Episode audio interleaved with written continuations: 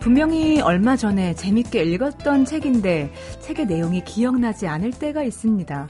그럴 때마다 스스로의 기억력을 탓하게 되죠. 나 혹시 치매하냐? 책을 많이 읽는 직업 중에 하나인 작가들도 마찬가지라고 하더라고요. 소설가 김준혁 씨도 에세이에서 이런 고백을 했는데요. 내가 읽었던 그 많은 문장들과 이념들과 역사들과 이야기들은 모두 어디로 사라진 걸까? 수많은 책을 읽었음에도 내용도 단 한 줄의 명문장도 주인공 이름도 기억나지 않다니 오로지 그 책을 읽었다는 사실만 기억날 뿐 부디 그때 읽었던 책들이 지금쯤 내 혈관 곳곳에 퍼져 있기를 뼈와 살이 되어 내 몸이 되어 있기를 열혈 독서가인 장석주 시인은 일부러 책의 내용을 기억하지 않는다고 하죠. 독서의 첫 번째 방해물은 기억에 대한 강박증이기 때문에 오히려 책의 내용을 굳이 기억하려고 하지 않는다고 하고요. 대신 읽는 동안만큼은 책에 완전히 몰입한다고 합니다. 어떠세요? 책을 덮고 나면 책의 내용이 기억나지 않는 증상에서 조금은 가벼워질 수 있지 않을까요? 설령 책의 내용이 기억나지 않더라도요. 책은 우리 마음속 어딘가 감동과 공감이라는 인장을 새겨 놓았을 겁니다. 안녕하세요. 소리나는 책 라디오 북클럽 방현주입니다.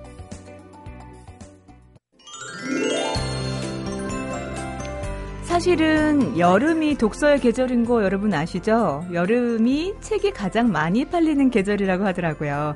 작가들 역시 책의 출간 시기를 여름에 맞추는 경우도 많다고 합니다. 볼만한 책들이 쏟아지는 이 책의 성수기일수록 이분의 도움이 절대적으로 필요합니다. 책마을 소식의 출판평론가 권태현 씨 도와주세요. 네, 안녕하세요. 오늘은 어떤 책을 가져 나오셨어요? 예. 두뇌 능력 개발 및 향상에 대한 강의로 네. 이 세계적인 명성을 얻고 있는 에란 카츠라는 사람이 쓴 책인데요. 에란 카츠 슈퍼 기억력. 뭐 500자리의 숫자를 한 번 듣고 기억해서 네. 기억력 부문에서 세계 기네스 기록을 갖고 있다고 음, 하죠. 음. 어, 그 사람이 쓴 책인데 네. 책 제목이 뇌를 위한 다섯 가지 선물. 아, 뇌를 위한 선물은 뭘까요? 궁금하네요. 네. 어, 에란카츠는 사람들이 태어날 때부터 갖고 있지만 네. 아, 미처 깨닫지 못하는 잠재력을 깨워주기 위해서 음. 어, 이 책을 썼다고 하는데요. 네. 저자는 독자들에게 전하는 메시지를 소설 형식에 담고 있는데요. 네. 이거는 있죠. 무슨 추리 소설처럼 음. 흥미진진합니다. 아 그래요? 이 책의 경우는 네. 스토리가 너무 재밌을 뿐만 아니라 오. 복잡해서 네. 진짜로 무슨 추리소설 읽는 것처럼 오. 그렇게 읽게 되더라고요. 에란 카츠가 기억력만 좋은 게 아니라 이런 어떤 글을 쓰는 아, 그 솜씨가 아주 뛰어나더라고요. 아, 그래요? 네. 예, 예. 어떤 내용인지 궁금하네요. 더군다나 네. 이 주인공 중에 한 명이 한국 여학생입니다. 아 그래요? 네. 박미선이라고요. 박미선 씨? 네. 박미선 씨 여기 나와요? 네. 어, 그리고 책 속에 네. 뭐 신라 시대 월명의 제망매가라든지 그런 거 어떻게 알았지? 아니, 이 사람이 공부를 많이 했더라고요. 아. 한국과 아시아에 대해서 아, 공부를 꽤 많이 했고 이 사람이 음. 유대인인데 네네. 유대인하고 한국인하고 비슷하다. 아, 요번에 얼마 전에 한국 와서도 그 얘기 하더라고요. 네. 음. 그러면서 어, 그 이스라엘에서만 볼수 네. 있었던 어떤 그런 부분을 한국에서도 보면서 무척 반가웠고 어. 그리고 어, 한국에 전에 두 번이나 왔었대요. 네네네. 그 전에 이제 책 나온 것 때문에 왔겠죠. 음. 근데 그러면서 한국에 호감을 느끼게 되고 네. 공부를 많이 하고 음. 그러고는 아예 그냥 박미선이라는 네. 한국 여학생을 아. 주인공으로 등장을 시킨 겁니다. 이왕이면 방현주로 하지. 박미선. 네네. 네. 저자가 이 책에서 알려주는 뇌를 위한 다섯 가지 선물은 네. 망각의 선물, 어, 망각? 안전하다는 믿음이 주는 선물, 음. 욕망 관리의 선물, 네. 또 설득의 선물, 네. 미의 선물 이렇게 돼 있는데요. 음. 어, 이야기에 빨려 들어가다 보면 네. 이 저자가 전하는 메시지가 하나씩 모습을 드러내면서 어, 예. 등장 인물들과 같은 상황에 처했거나 비슷한 입장이 되면 음. 저렇게 하면 되겠구나 음. 이런 생각을 하면서 읽게 됩니다. 네네. 그래서 이야기는 K라는 미지의 여인이 음. 이 유대인 교수 제롬에게 편지를 보내면서 시작이 되는데요. 네. K는 인간의 두뇌에 숨겨져 있는 보물에 관련된 다섯 개의 과제를 내주겠다. 음. 이렇게 얘기를 하면서 네. 제롬 교수가 직접 그 보물이 무엇인지를 알아내라. 음. 고 적고 있습니다. 네네. 그리고 사흘 후에 제롬 교수 강의를 듣고 있는 이 박미선이라는 한국 여학생한테 또 편지가 오는데 네. 그 여학생에게 보내는 편지가 아니라 제롬 교수에게 전해주라는 편지입니다.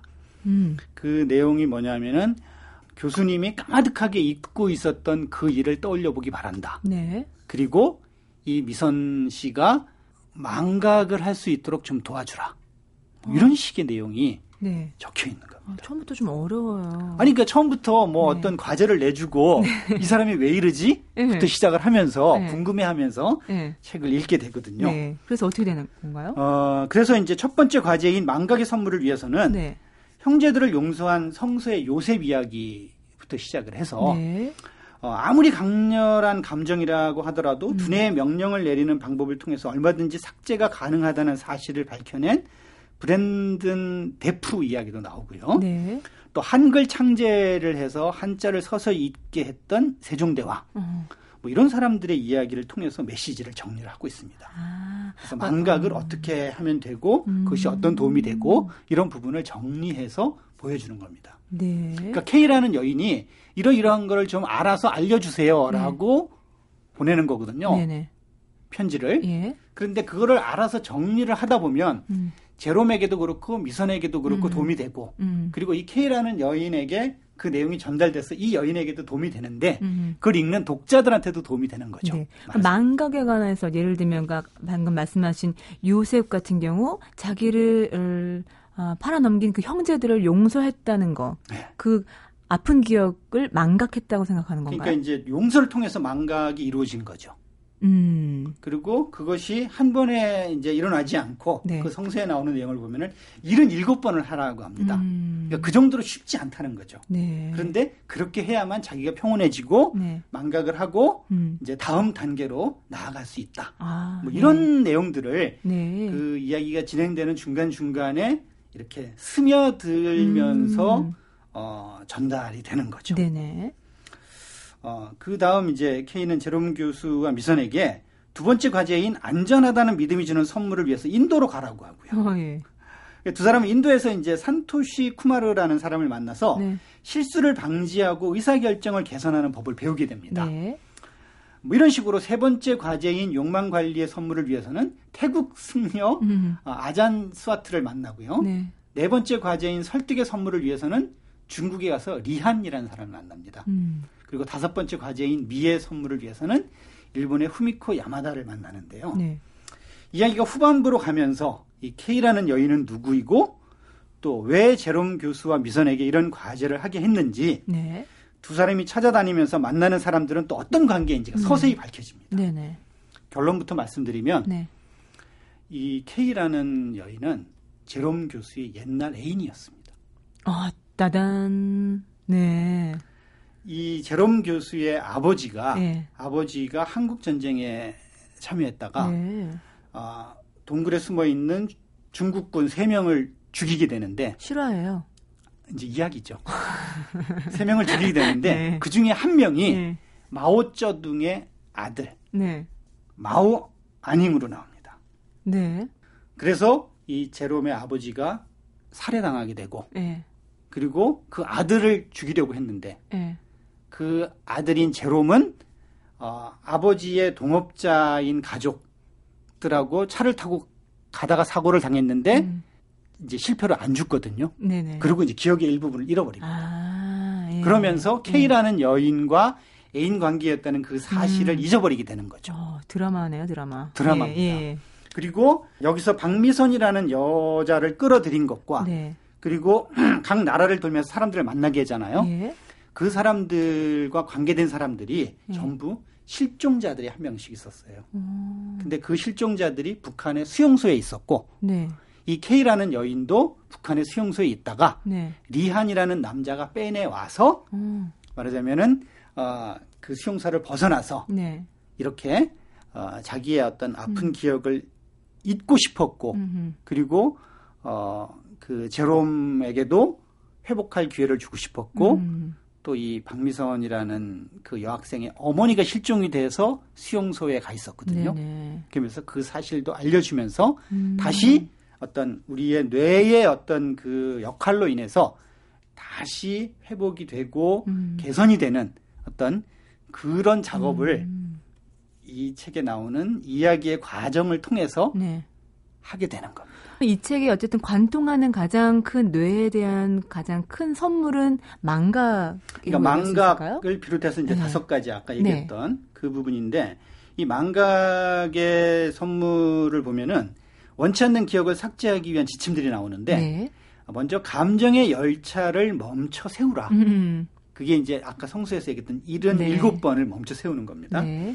그리고 일정 기간 동안 잊고자 하는 그 기억에 집중을 하라 그럽니다. 잊고자 하는 기억이요? 네, 그 기억에 집중을 해야 네. 나중에 그것을 더 잘 잊을 수가 있다. 아, 그 일부러 잊으려 하지 말고 생각나면 나는 대로 기억 안 하려고 하는 게 아니라 예. 계속 기억해서 정말 질릴 때까지 기억하는 거잖아요. 하고는 삭제를 하는 거죠. 그렇죠. 예. 네. 그리고 오래된 정보를 새로운 정보로 대체하라. 네. 원치 않는 기억을 편집하고 왜곡하라. 음. 뭐 이런 부분이 있고요. 네. 또 장애물과 실수로 가득한 세상을 헤쳐나가는 방법으로는 네. 나는 지금 스스로를 운전하기에 적합한가? 그러니까 음. 다시 말해서 결정을 내리기에 적절한 상태인가? 네, 상태가 네, 생각해 보라고 하고요. 네. 어, 그리고 로드맵을 작성할 때는 두세 개의 길을 제시해야 된다. 야, 너무 여러 개 중에서 고르면 안 되고 음. 정말로 가능성이 있는 몇 개 중에서 고를 때 아, 효과가 있다고 하고요. 네. 어, 가슴과 논리가 충돌하면 언제든지 가슴이 시키는 대로 따르라. 오. 뭐 이런 걸 알려주고요. 기억력 좋은 사람이 이런 말도 할 수 있네요. 네. 음. 그리고 욕망과 갈망을 통제하기 위해서는 자각하라. 또 일정 기간을 정해둔 다음 그 기간 동안 지키고자 하는 것을 맹세하라. 또 실현 가능한 목표를 정하라. 뭐 이런 게 나오고요. 음. 죄책감 없이 사는 법으로는 자신을 받아들이고 인정하라. 신이 내리는 벌 같은 것은 없다는 사실을 깨달아야 한다. 음. 오직 자신의 행동에 따른 결과가 있을 뿐이다. 뭐 이런 것들을 알려주는데 음, 신탓하지 말라는 얘기죠. 근데 이게 네. 이제 이야기의 그 흐름 속에서 네. 쭉 진행되면서 중간 중간에 나오니까 음. 그냥 요 사실만 전해주는 것보다는 음. 더 쏙쏙 스며들고요. 음. 요 얘기만 전해주는 게 아니라 그 주변에 풍부한 인문학적 상식이 네. 아주 다양하게 나옵니다. 아, 그래서 음. 읽는 동안에 이 또 다른 형태의 그 인문학적 여행을 하고 있구나라는 음, 음. 기분을 느끼면서 읽게 되는 음. 그런 책이었습니다. 네. 뇌를 위한 다섯 가지 선물 소개해 주셨어요. 작가 이름이요? 에란 카치. 에란 카치였습니다. 고맙습니다. 예, 감사합니다. MBC 라디오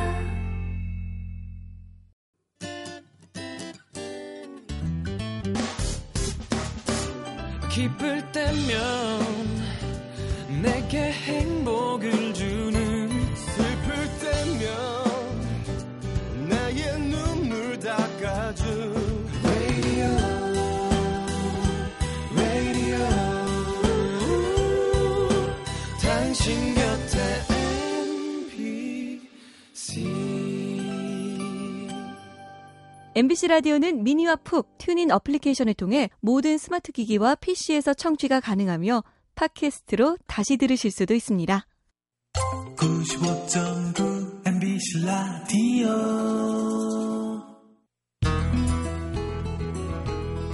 아이와 어른 모두에게 필요한 것이요. 자아 존중감. 그러니까 자존감이라고 하죠.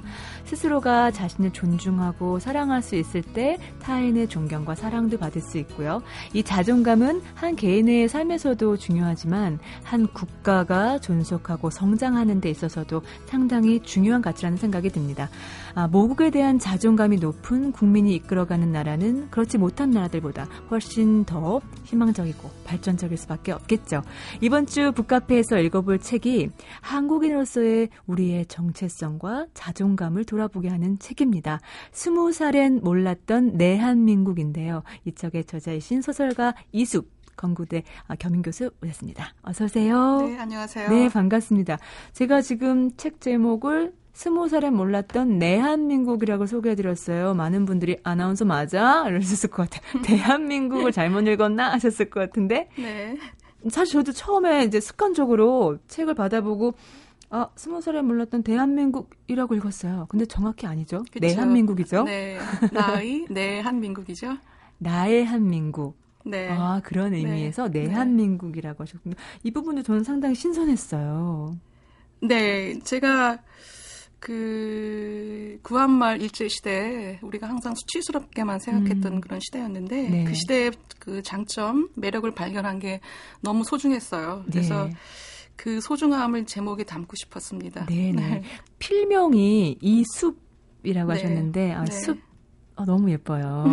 근데 그 매혹이나 도치라는 소설을 썼던 소설가 박수영이라는 본명이 더 익숙하긴 하거든요. 네. 근데 이렇게 이 책에서는 이 숲이라는 필명을 쓰시게 된 이유가 있을까요? 네, 제가 이 책 쓰면서 네. 음, 오랜 시간이 걸렸고 고생도 많았고요. 네. 그래서 늘 어떤 녹음, 푸른 녹음이 그리운 거예요. 아. 제가 또 굉장한 자연 애호가거든요. 아, 네. 그래서 그 자연 깊숙한 곳으로 가고 싶었는데 아. 사실 못 갔어요. 네네. 그래서 그 필명에 이제 숲이라는 낱말을 넣으니까 음. 뭔가 모르게 위안이 되는 거예요. 아. 그러니까 힐링이 되는 느낌이었어요. 네. 네. 어, 말씀드린 대로 소설가로 활동을 하시다가 어떻게 보면 뒤늦게라고 말씀드릴 수 있을 것 같은데 2006년에 스웨덴의 웁살라 대학으로 유학을 가셨어요. 네.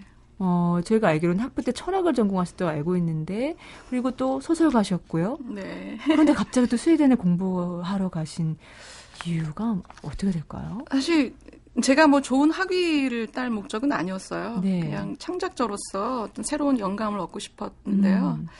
그래서 이제 무작정 잘 사람들이 안 가는 곳으로 네. 갔는데 이 웁살라 대학이 만만한 곳이 아니었던 거예요. 푸코가 공부했던. 네, 네, 정말 명문대였고 네. 그 코스의 강도가 너무 세서요. 네. 제가 뭐 창작은 아예 생각할 수도 없었어요. 어. 그래서 그때 이제 역사 공부하면서 칫솔질까지도 아껴야 할 그런 시간이. 시간까지도 아껴야 할 판이었고 네. 그러다 보니까 역사 공부에 이제 깊이 빠져들었고 그래서 우리나라 역사에서 어떻게 보면 제가 새로운 영감을 얻은 거잖아요. 네. 저는 제가 어떤 창작을 한 것보다 이, 이거는 몇 배로 소, 훌, 음. 그 소중한 거라고 생각해요. 네네. 그리고 역사라는 건 또 해석이기 때문에 그거를 보는 사람의 어떤 시각, 영감 음. 이것도 음. 굉장히 중요하거든요. 네, 그렇죠. 네. 그런데 그 웁살라 대학으로 가서 어, 관심을 갖게 된 분야가 네. 한국이었단 말이에요. 한국에서 멀리 떨어진 웁살라 대학에서 발견한 한국인. 어, 그래서 탄생한 것이 스무 살의 내한민국이 이 책인데 말이에요. 네. 좀 기묘한 인연인 것 같아요. 그쵸. 한국에 계실 때는 몰랐잖아요. 그렇죠. 네. 사실 제가 한국에 있었을 때는 한국인으로서의 정체성에 대해서 생각해 본 적이 없어요. 왜냐하면 우리 주변에 다 머리 색깔 똑같죠. 음. 피부 색깔 똑같죠. 그렇죠. 그렇죠. 근데 이제 네. 외국에 나가니까 네. 제가 분명히 그들과 자연스럽게 구별되는 거예요. 그렇죠. 그러면서 이제 한국인으로서의 저, 그 정체성에 음. 민감해질 수밖에 없었고요. 네.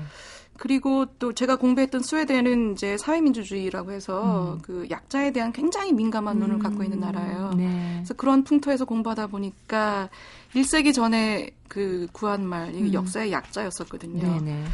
그것에 그 역사의 약자의 퍼부어 그 음. 퍼부어진 그 당시 어떤 그 강자들의 음. 어, 폭압 네. 그런 것들이 민감하게 감지됐고요. 네. 또 이제 에드워드 사이드 영향도 좀 컸어요. 아유, 오리엔탈리즘. 그렇죠. 예. 네. 그 책은 세계 동서양의 어떤 양심적인 지식인들한테 음. 굉장히 중요한 책인데요. 네.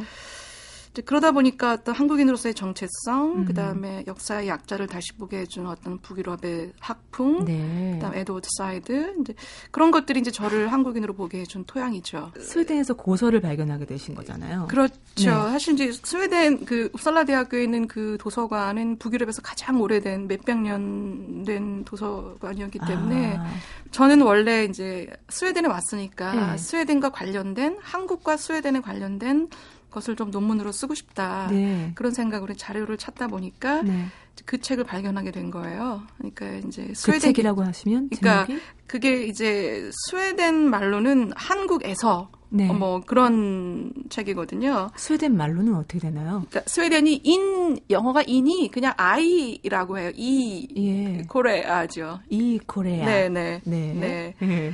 그거를 이제 물론 이제 스웨덴어로 되어 있는 거예요. 네. 근데 알고 보니까 그게 한국에 번역이 되어 있었었어요. 아, 그래요? 네네 되어 있었습니다. 음, 네. 그래서 기억을 따라가 보면 저희 아버님도 예. 그걸 책상 위에 두고 계셨던 그런 음, 기억이 나요. 어, 우리나라에서 번역은 그럼 한국에서로 되어 있는 건가요? 아니요. 그건 이제 제가 정확히 스웨덴 기자 뭐 100년 전 한국을 가다 뭐 이렇게 아, 돼 있을 거예요. 네네, 네. 네. 사실 제가 이제 스웨덴어를 잘 했으면 그거를 원전으로 읽었을 텐데 음. 사실 강, 그 코스 강도가 너무 세서 네네. 스웨덴어를 공부하다가 저희 클래스메이트들이 다 이제 포기를 했는데 네. 그래서 읽지는 못하고 제가 그래서 네. 아버지한테 좀 보내달라고 아, 부탁을 네. 했죠. 네. 그렇게 보다 보니까 어 이건 제가 모르는 한국인의 매력 장점이 많은 거예요. 음. 그래서 그럼 나는 스웨덴과 한국에 관련된 것만 쓰는 것이 아니라 좀더 네. 국적을 넓혀보자. 네. 그렇게 해서 이제 영국, 미국, 독일, 뭐 아. 러시아 그렇게 넓혀보게 됐는데요. 네. 연구하다 보니까 재밌는 거는 국적에 따라서 음. 그 한국을 이, 그 인식하는 그 인식론이 좀 다른 거예요. 아 그래요? 네, 이건 굉장히 의외였어요. 어 그러네요. 네. 그러니까 국적이 다르다면 예를 들면 일본 사람이 본 한국과 서구에서 본 시각 분명히 다르겠죠. 그렇죠. 또? 이제 특히 음. 이제 이 사, 영국 사람이 본 것과 미국 음. 사람이 본 것, 어. 독일 사람이 본 것, 네. 다 다르, 다르요. 그래서 이거를 제가 너무 섬세한 거라 네네. 지금 말로 어떻게 다 말씀드릴 수 어. 없고요. 책에 이제 그런 것들이 다 섬세하게 네. 분석되어 있습니다. 한번 찬찬히 한번 짚어보겠습니다.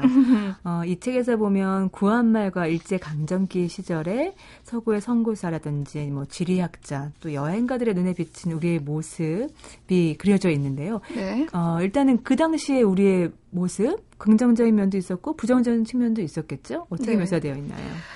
어, 일단 초기에는 이제 한국에 대한 부정적인 면이 훨씬 많았어요. 왜냐하면 네. 한국은 이제 가보지도 않고선 어, 이러저러한 들리는 말에 의해서 아. 쓴 것들 그런 책들이 많았기 때문에 어, 네. 그래서 부정적인 것들이 많은데 주로 이제 게으르다, 음. 미개하다, 음. 일하기 싫어한다, 음. 뭐 비겁하다.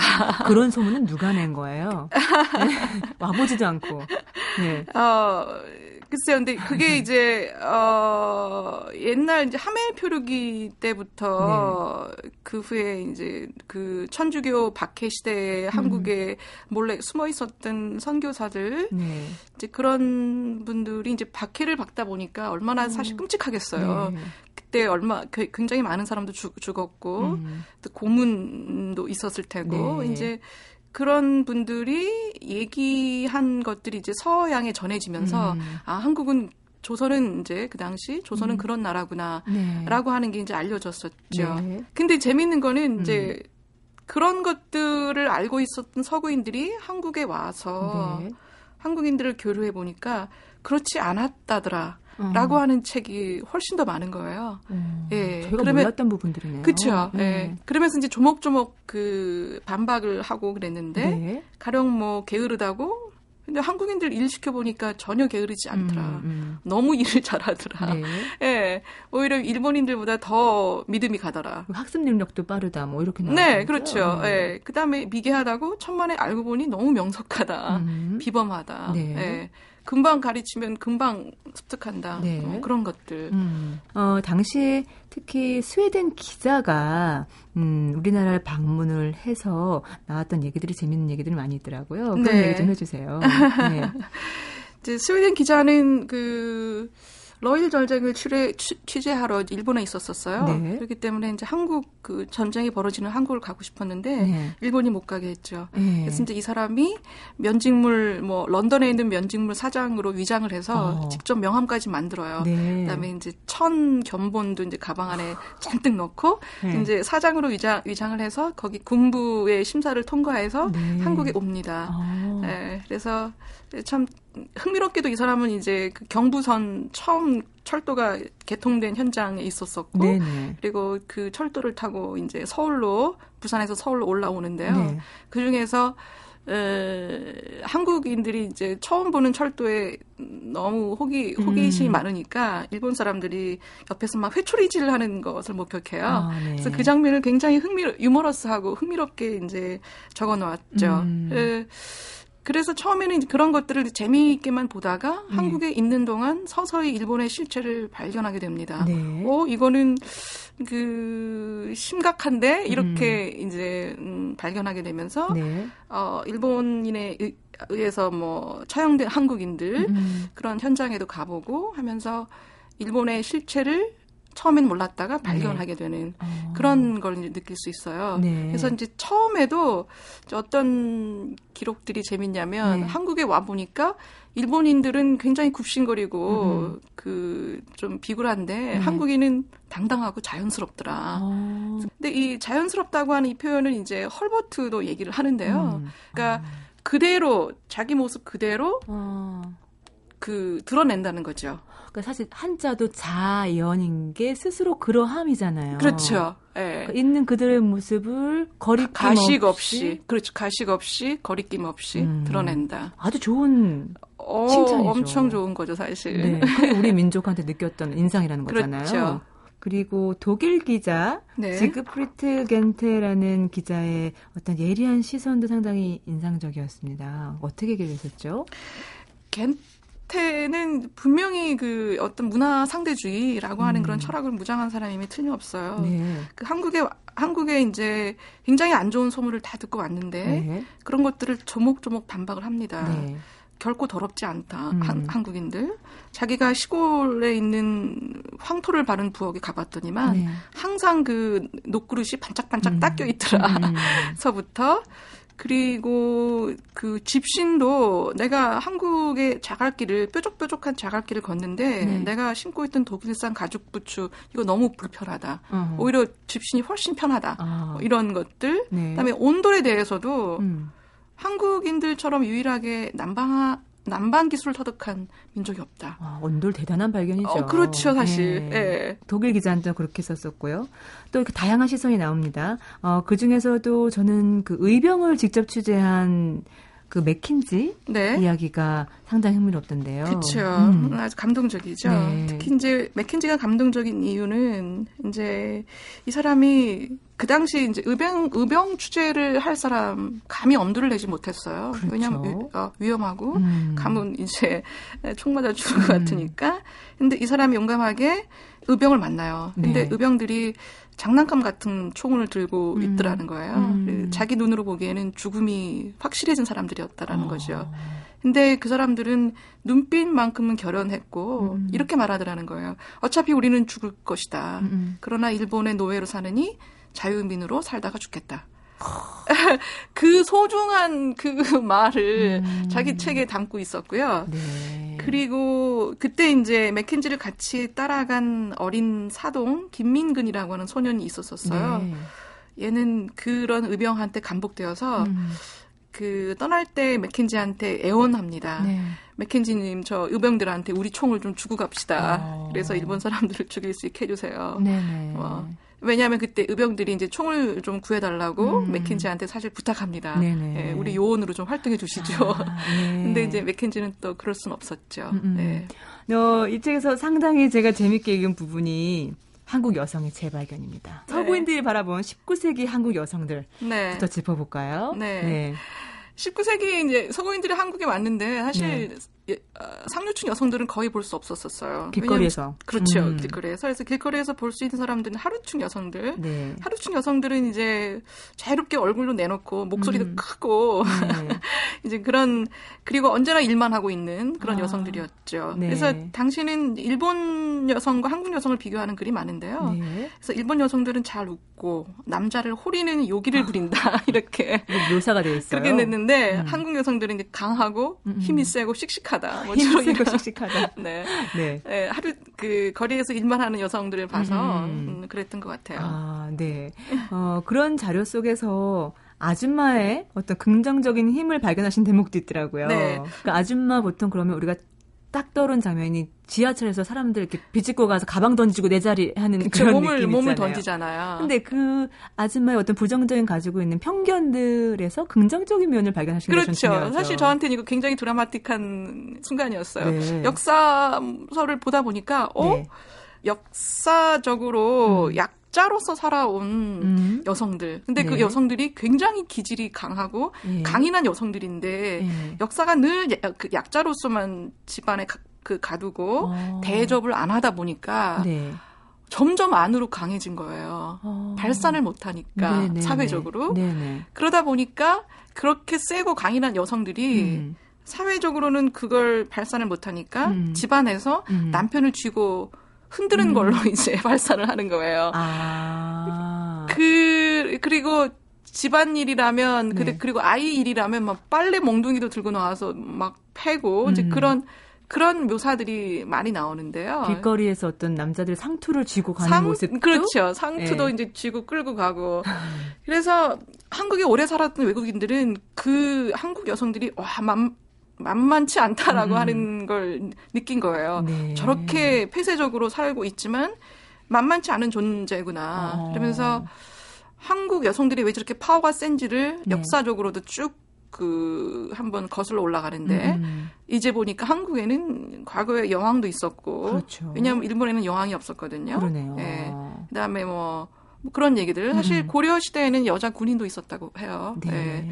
그래서 음. 그 집안에는 확실한 그 열쇠를 주고 있었다. 네. 가정 가정의 행복의 열쇠를 주고 있었다. 음. 그다음에 또 존중받았다. 음. 음. 그런 기록들이 많죠. 네. 아, 그리고 이 대목도 있었어요. 그, 잘 알려진 않았지만, 그 백인 우월주의를 일찌감치 비난했던 여성 농객도 어, 있다라고요. 아, 맞아요. 네. 그 박마리아인데요. 음. 제가 정말 역사 속으로 막 달려간다면 네. 제일 처음으로 만나고 싶은 여인이에요. 네, 네. 네. 그 그때 이제 경성제대 음. 지금 현재 그 서울대학교의 교수로 네. 어떤 영국인이 와 있었어요. 네. 근데 그 그분이 이제 하숙하는 집안의 딸이었어요. 음. 이제 미국에 유학을 경험한 적이 있었고 음. 근데 이제 어느 날 이 영국인 교수랑 논쟁을 벌여요. 네. 이제 그 논쟁이 뭐냐면 일본이 한국을 지배하는 게 옳다라는 거였어요. 이 영국인 교수가. 네.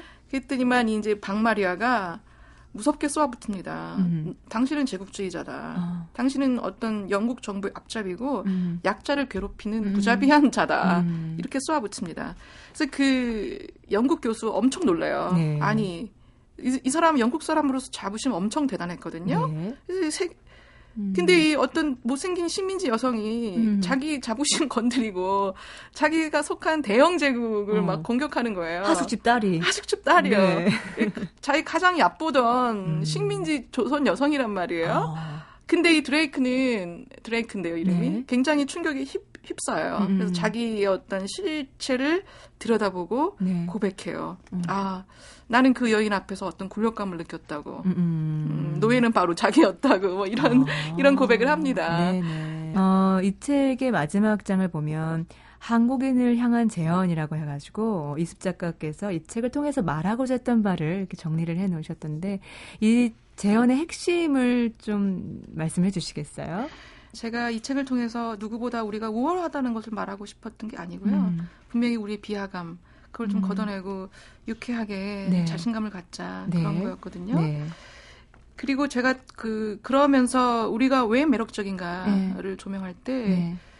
제가 제가 말하는 것보다도 이제 그 시대 사람들이 음. 분명 그때 그때 한국은 못 살았고 뭐 음. 어, 그렇게만 알고 있었는데 한, 일본인은 자신을 과대평가하고 있고 네. 한국을 과소평가하고 있다라고 한 말은 네. 다른 게 아니라 제가 이 말을 굉장히 오랫동안 생각해 봤어요. 네. 도대체 왜 그런 음. 말을 했을까? 음. 그게 다른 게 아니라 한국인의 정신성에 대한 네. 말인 거예요. 예. 그러니까 한국인이 지금은 이렇지만 정신성만큼은 누구한테 뒤지지 않다라는 음. 걸 이제 강조한 말이라고 생각해요. 네네. 그래서 그리고 그것만 있다면 음. 나라가 작든 크든 문제가 없.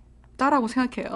네, 우리 정신. 그렇죠. 예. 네. 그리고 어떤 독자분들이 어, 그 학생들을 가르치거나 그럴 때 음. 우리 우리나라 역사가 좀 찌질하다라고 음. 하는데 이 책을 보면서 어떤 어 그리고 이제 그 학생들이 왜 우리나라는 이렇게 약해서 남의 나라를 음. 음 침략하거나 확장하지 못했냐라고 음. 할때 적절한 대답을 찾지 못했다는 거예요. 네, 우리나라는 네. 호전적이지 않다, 평화를 사랑한다 이렇게 보통 얘기를 했었죠. 네. 네. 근데 사실 제가 조명한 걸로는 우리나라 강했어요. 음. 용, 용감했는데 네. 그런 기록은 옛날에 고조선 고려 고구려 시대부터 있, 습니다 네. 그래서 굉장히 용맹한 사람들이 저기 살고 있는데 네. 사람들이 천성이 착해서 네. 남을 괴롭히지 않는다. 음. 이런 기록이 2000년 전부터 있, 는 거예요. 그러니까 이게 어떤 감성적인 그 어, 얘기가 아니라 문헌에 나온 얘기를 해주시는 거잖아요. 그렇죠. 사실 음. 저는 그 기록을 보고 깜짝 놀랐는데요. 그게 바로 100년 전에도 그 서구인들이 와서 느낀 거고요. 네.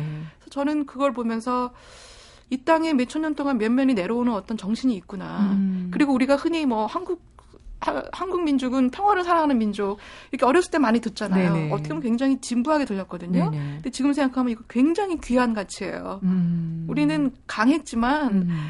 천성이 착해서 음. 나, 남을 약탈하거나 침입하지 않았다라는 거죠. 음. 그래서 뭔가 이렇게 팽창하는 걸 매력적으로 여기 생각 하는 거 저는 음. 이건 굉장히 위험하다고 생각해요. 그렇죠. 네. 우리의 얘기가 아니라 100년 전 서구의 사람들에게 비친 우리의 모습은 자연스럽고 거침없고 당당한 민족이었다는 것 오늘 꼭 기억하고 싶고요. 어, 이 기억을 가지고 사실 지금의 우리가 어떤 우리의 한계라든지 이런 것을 극복할 수 있는 힘으로 쓸 수 있으면 참 좋겠다는 생각이 드는데 네. 어, 지금 우리가 가지고 있는 직면한 가장 큰 문제는 뭐라고 생각하시고 이걸 어떻게 극복하면 좋을지 우리만의 힘은 무엇일지 어떻게 생각을 해보셨는지요? 음. 사실 이거는 많은 사람들이 지적하고 있고요. 제가 어제 신문에서도 봤을 때 한국인이 이것 때문에 이, 이 음. 나라를 떠나고 싶어 한다. 이것이란? 봤어요. 네. 빈부격차, 아, 그다음에 예. 경쟁을 음. 조장하는 사회. 음. 사실 저도 이 문제가 가장 심각하다고 봐요. 전 또 스웨덴에서 공부했기 때문에 거기에 네. 대해서 더 예민한 감각이 네. 있어요. 그러니까 우리 사회 가만히 보면 피라미드의 맨 꼭대기만 밝게 비춰져요. 네, 네. 근데 그 피라미드 맨 꼭대기는 예쁘고 똑똑하고 음. 잘 살고 잘난 사람들만 음. 모여 있어요. 음. 그러니까 사회가 그 사람들만 밝게 비춰주는 거예요. 음. 근데 피라미드 아래에 더 많은 사람들이 있거든요. 그렇죠. 그러니까 위에만 비춰주는 건 어떻게 보면 자연스럽지 못해요. 위험할 수도 있죠. 위, 험하죠 음. 그리고 어떻게 보면 이건 또 차별이에요. 굉장한 네. 차별이에요. 음. 그래서 제가 뭐 경쟁을 둔화시켜서 사람들을 끌어내자라고 하는 말은 결코 아니고요. 네. 분명히 피라미드 아래에 있는 더 많은 사람들 어떻게 대우하는지 네. 대우해 줘야 되는지 음. 사회가 잘 생각해 봐야 된다고 생각해요. 네네. 오늘 이렇게 말씀 듣고 보니까 어, 이습 작가의 앞으로의 행보가 더 궁금해졌습니다. 앞으로 어떤 계획을 가지고 계시는지 마무리를 얘기해 주시겠어요? 네. 저는 이제 역사 공부하면서 느꼈던 그 몇 가지 테마를 이번에는 문학 이나 네. 영화, 그러니까 예, 그 예술적으로 좀 접근해 보고 싶어요. 네. 그래서 그 시대를 본격적으로 다룬 영화, 소설 그런 게 별로 없는 것 어, 같고요. 예. 그리고 제가 이제 늘 기대를 갖고 역사에 관련된 영화를 보는데 음.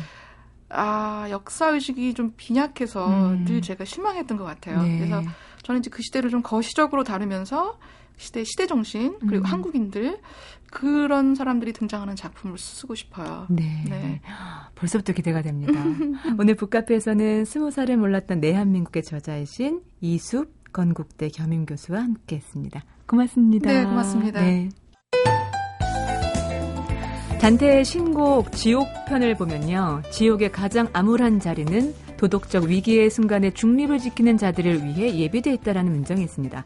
여기서 중립을 지키는 자들이란 행동하지 않는 사람들, 그리고 위기의 순간을 모른 척 하는 사람들을 말하는 건데요. 우리 사회에서 문제가 되고 있는 것도 자신에게 이득이 되거나 또 직접적으로 관계가 없으면 현실을 그저 관망만 하는 사람들이 많아지고 있다는 게 아닐까 싶습니다. 중립이라는 이름으로 회피하고 외면하고 있는 건 아닌지 오늘 한번 돌아볼까요? 지금까지 소리나는 책 라디오 북클럽이었고요. 저는 방현지였습니다.